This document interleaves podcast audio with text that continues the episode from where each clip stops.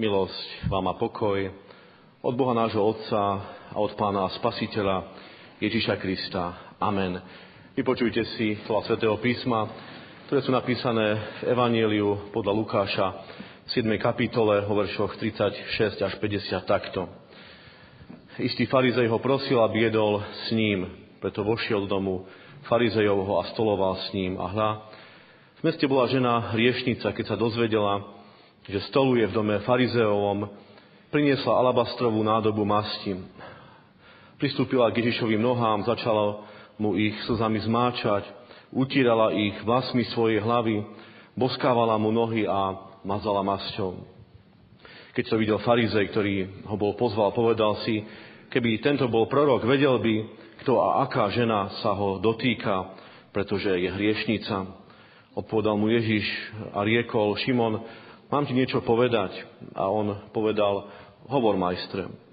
Dvoch dlžníkov mal jeden veriteľ, jeden bol dlžen 500 denárov a druhý 50. A keď nemali z čoho zaplatiť, odpustil obidvom. Ktorý z nich ho bude väčšmi milovať?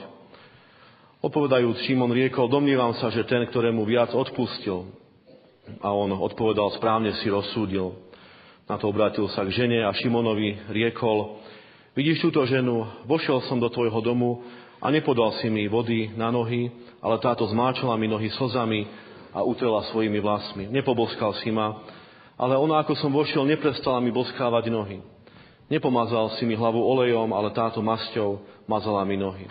Preto hovorím ti, odpúšťajú sa jej mnohé hriechy, lebo mnoho milovala. Komu sa však málo odpúšťa, málo miluje.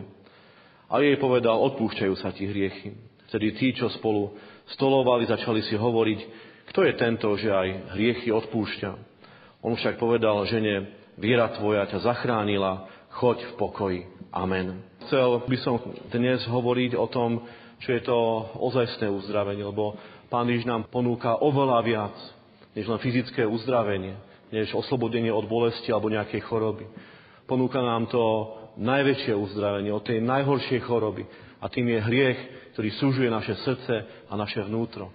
A keď Pán Ježiš Kristus aj uzdravuje fyzické bolesti alebo lieči telesné choroby, nerobí to preto, aby nás samoučelne, aby nás fyzicky uzdravoval, ale preto, aby pozbudil našu vieru.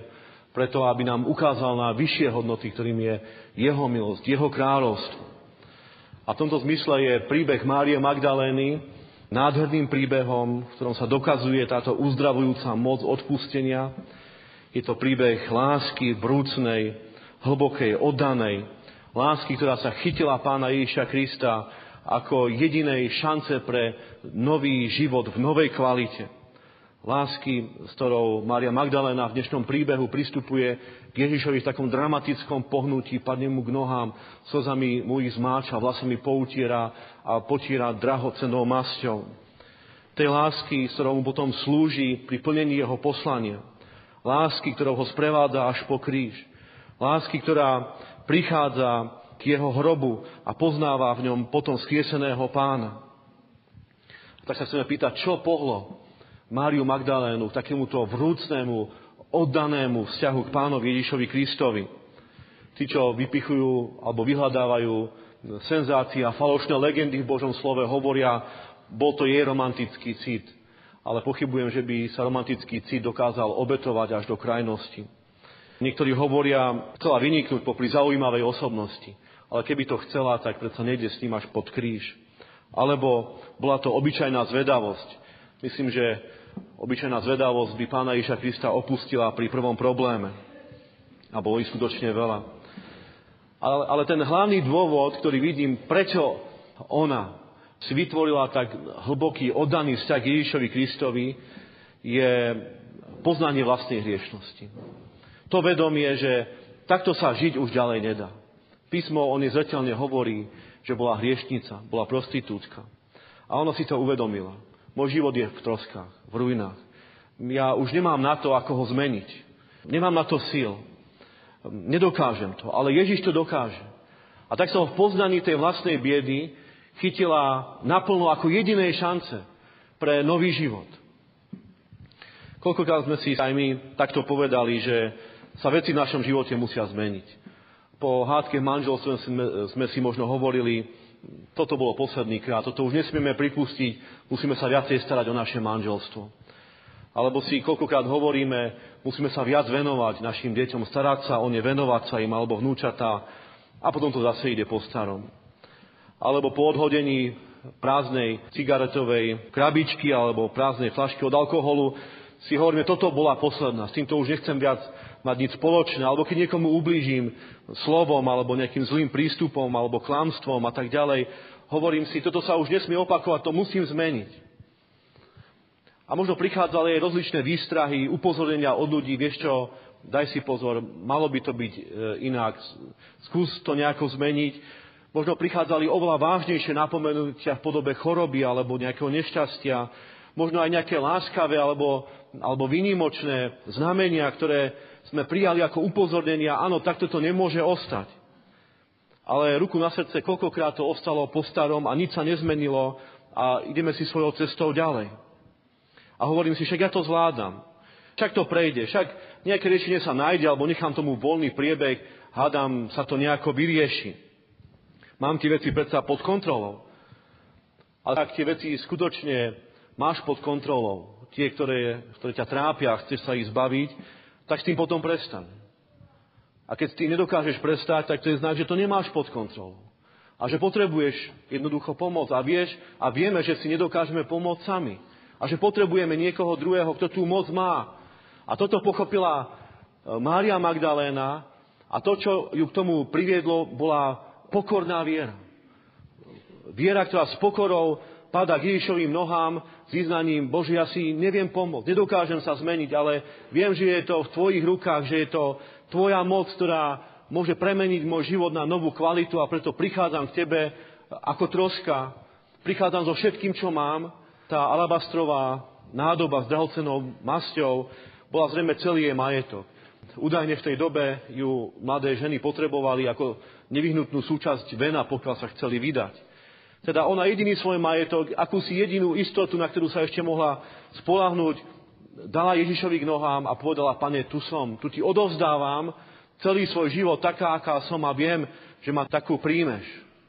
A bolo to nádherné poznanie, pohnutie, keď teda si pripustila už len to, že to nedokáže riešiť a že Boh je ten, ktorý to dokáže.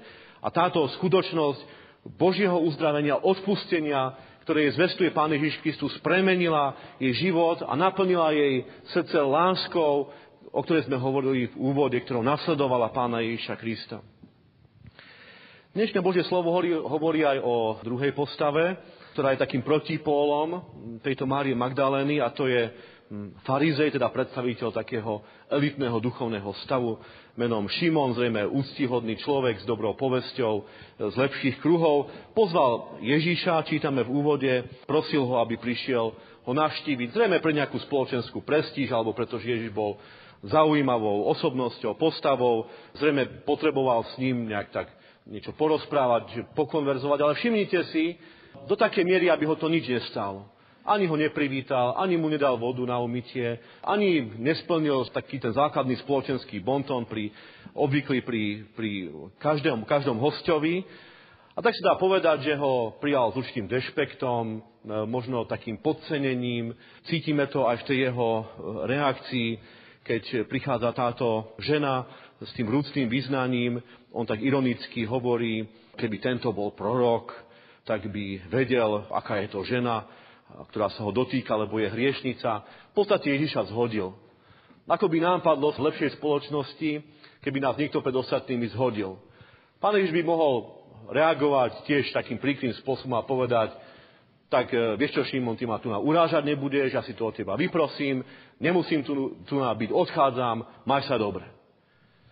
Ale všimnime si, že Ježiš reaguje veľmi mierne, veľmi trpezlivo, takým ozajstným láskavým pastorálnym prístupom, keď celkom neštieravo sa pýta, Šimon, mám ti niečo povedať? A on hovorí, ako keby tú situáciu mal pod kontrolou, hovor majstre. Na to príde to podobenstvo, veriteľ mal dvoch dlžníkov, jeden dlhoval veľkú sumu, druhú malú, obidvom odpustil, ktorý z nich ho bude viacej milovať. Šimon hovorí, no však predsa ten, ktorý, ktorému odpustil viac.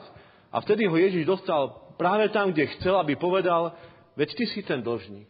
Veď ty si ten, ku ktorému ja prichádzam s rovnakou ponukou ako k tejto hriešnej žene a z jej strany vidím lásku, z tvojej nelásku. A to je ten základný rozdiel medzi Šimonom a Máriou Magdalénou. A tak nám môžu reprezentovať tieto druhy biblických postav aj náš prístup k Ježišovi. Jednak taký ten dramatický, odovzdaný, keď v pokore sa ho chytíme a keď vidíme, áno, on je ten, ktorý nám môže pomôcť. A potom aj ten lahostanie, taký formálny, však ja som v pohode, ja ho nepotrebujem, ja všetko mám, mám dobré postavenie, nakoniec som s ním a vidí, že on jeho nejako stojím. Ale čo bol ten základný problém? Že Šimon nemal k Ježišovi vzťah lásky. Žiaden osobný, žiaden vrúcný vzťah. Ale všimnime si aj druhú vec, že ako neodsudzuje pán Ježiš Máriu Magdalénu, tak neodsudzuje ani Šimona. Dáva mu lekciu, na ktorú určite do smrti nezabudol. A tak, či máme dramatický problém, ktorý potrebujeme riešiť a nevieme si dať rady a chytíme sa Ježiša podobne ako Mária Magdaléna, tak podobne aj iní, ktorí sú vážni vo svojom kresťanstve, lahostajní alebo dokonca skoro pohrdaví voči Ježišovi, dostávajú u neho šancu. A dostávajú častokrát také slovo a takú lekciu, ktorá mení ich život. Tak vidíme, aká veľká je Božia milosť a že skutočne Ježiš má svoje uzdravenie pre každého bez rozdielu. V zápäti teda Šimonovi hovorí o tom všetkom, čo pre neho mal spraviť a nespravil. A nakoniec nádherné vyznanie, preto hovorím ti, odpúšťajú sa je mnohé hriechy, lebo mnoho miloval a komu sa však málo odpúšťa, málo miluje a tejto žene hovorí, viera tvoja ťa zachránila, choď v pokoji.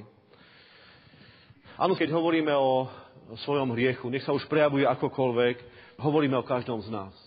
Hovorím o sebe, hovorím o tebe, hovoríme o starých, mladých, veriacich, neveriacich, lebo každý sa musí so svojou hriešnosťou vysporiadať. To je realita nášho života. Aj písmo hovorí, nie je daný jedného spravodlivého. Všetci zrešili a nemajú slávy Božej. Otázka je, čo s tým spravím. Náš problém ani nie je nejaká nemorálnosť, lebo v podstate aj veriaci človek upadá do hriechu. Taká je realita. Ale náš problém je v tom, že si to nepripustíme, že to odmietame.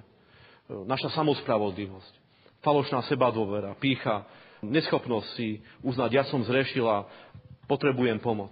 Ale toto je prvý krok k tomu, aby Ježiš mohol konať svojou uzdravujúcou mocou pri nás. Jednoducho si to uznať. A to uzná len viera, ktorá je pokorná. A pokorná viera uzná tú vyššiu autoritu nad sebou a Božiu moc. Áno, Boh toto môže spôsobiť v mojom živote. A keď sa ho chytím celým svojim srdcom, keď mu odovzdám všetko, čo mám ako Mária Magdaléna, tak potom prichádza ten zázrak premeny, tej transformácie k novej kvalite života. Pán Boh mi dá tento nový život, ako by tak novú infúziu, novú krv do, dožil keď hovorí Izaiáš, tí, čo očakávajú na hospodina, dostávajú novú silu, tak sa nehovorí o starej sile, o nejakej regenerácii starých síl, ale o obnovení, o novej sile, ktorú Boh dáva svojim svetým duchom. A tak sa dneska chceme na novo pýtať, potrebuješ uzdravenie, trápi ťa bolesť a choroba, príď pánovi Ježišovi Kristovi. Chyť sa ho celým svojim srdcom, daj mu všetko, čo máš a prežiješ ten zázrak obnovenia, odpustenia, tú uzdravujúcu Božiu milosť, ktorá príde ako nová sila do tvojho vnútra. A vtedy aj tie ostatné choroby, možno fyzické, ktoré možno mm, aj ostávajú, nie sú preto, lebo mám malú vieru.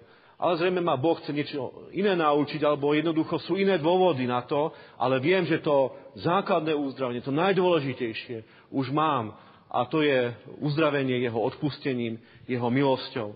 A takéto uzdravenie potom prináša tú najlepšiu terapiu, ktorou je srdce naplnené láskou a nová kvalita života. Prosme Boha, prosme o Svetého Ducha, aby toto transformujúcou mocou konal v našich srdciach, v našich spoločenstvách, zboroch i celej svojej cirkvi medzi všetkými ľuďmi. Amen.